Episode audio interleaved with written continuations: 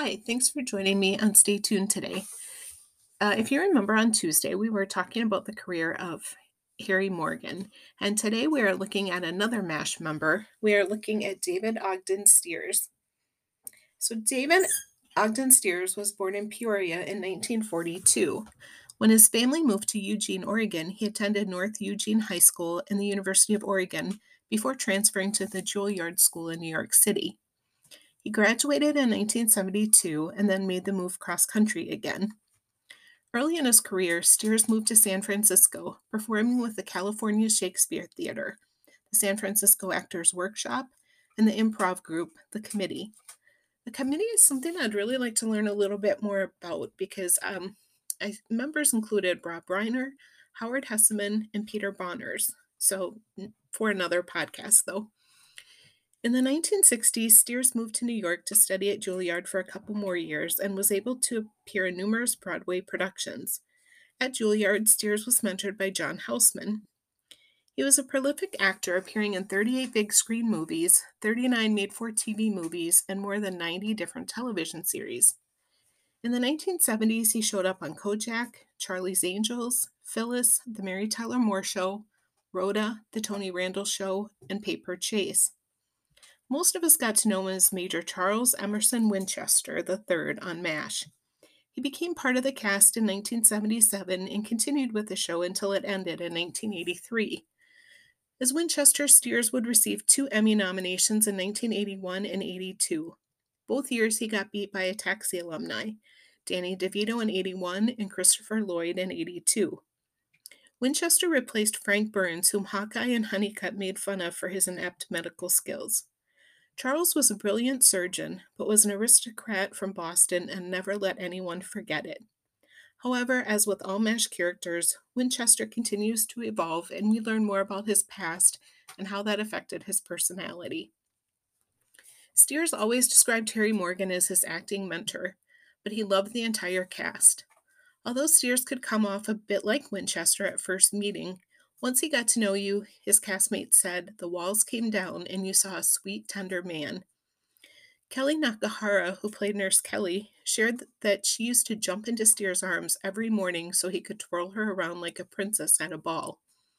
Loretta Swit said he was very much his own person, but he loved and adored us as we did him.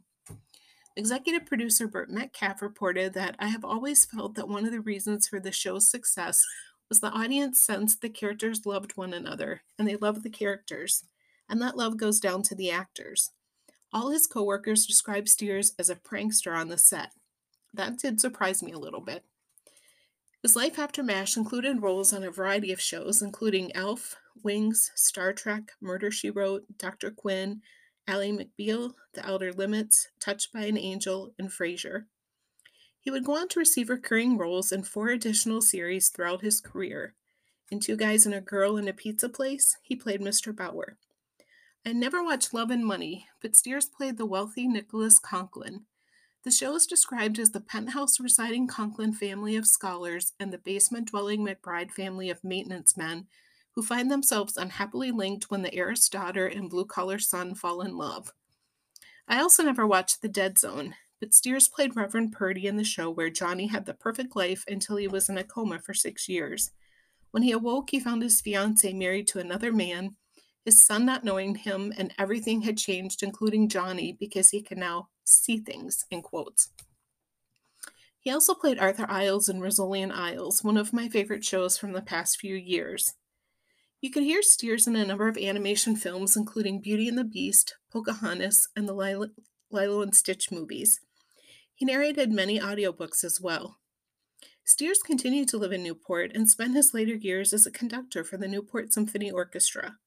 As a fan of classical music, Stiers was able to be a guest conductor in more than 70 different orchestras around the world. Newport seems to be a quirky but fun place with a population of about 10,000.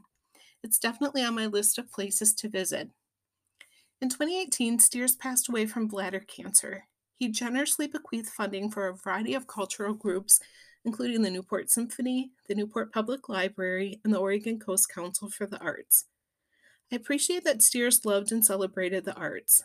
One of his thoughts about experiencing culture was when he said, The thing I love about arts music, theater, museums, galleries. It's that everybody wins. You're touched and hopefully moved, and it's a unique for each person. Even though you may have listened to the same performance, what you heard could be vastly different from what anyone else heard. I'm also happy that he was able to spend the last year of his, of his life doing something he enjoyed so much after a life of giving to others through his acting performances. That's something that we can all aspire to.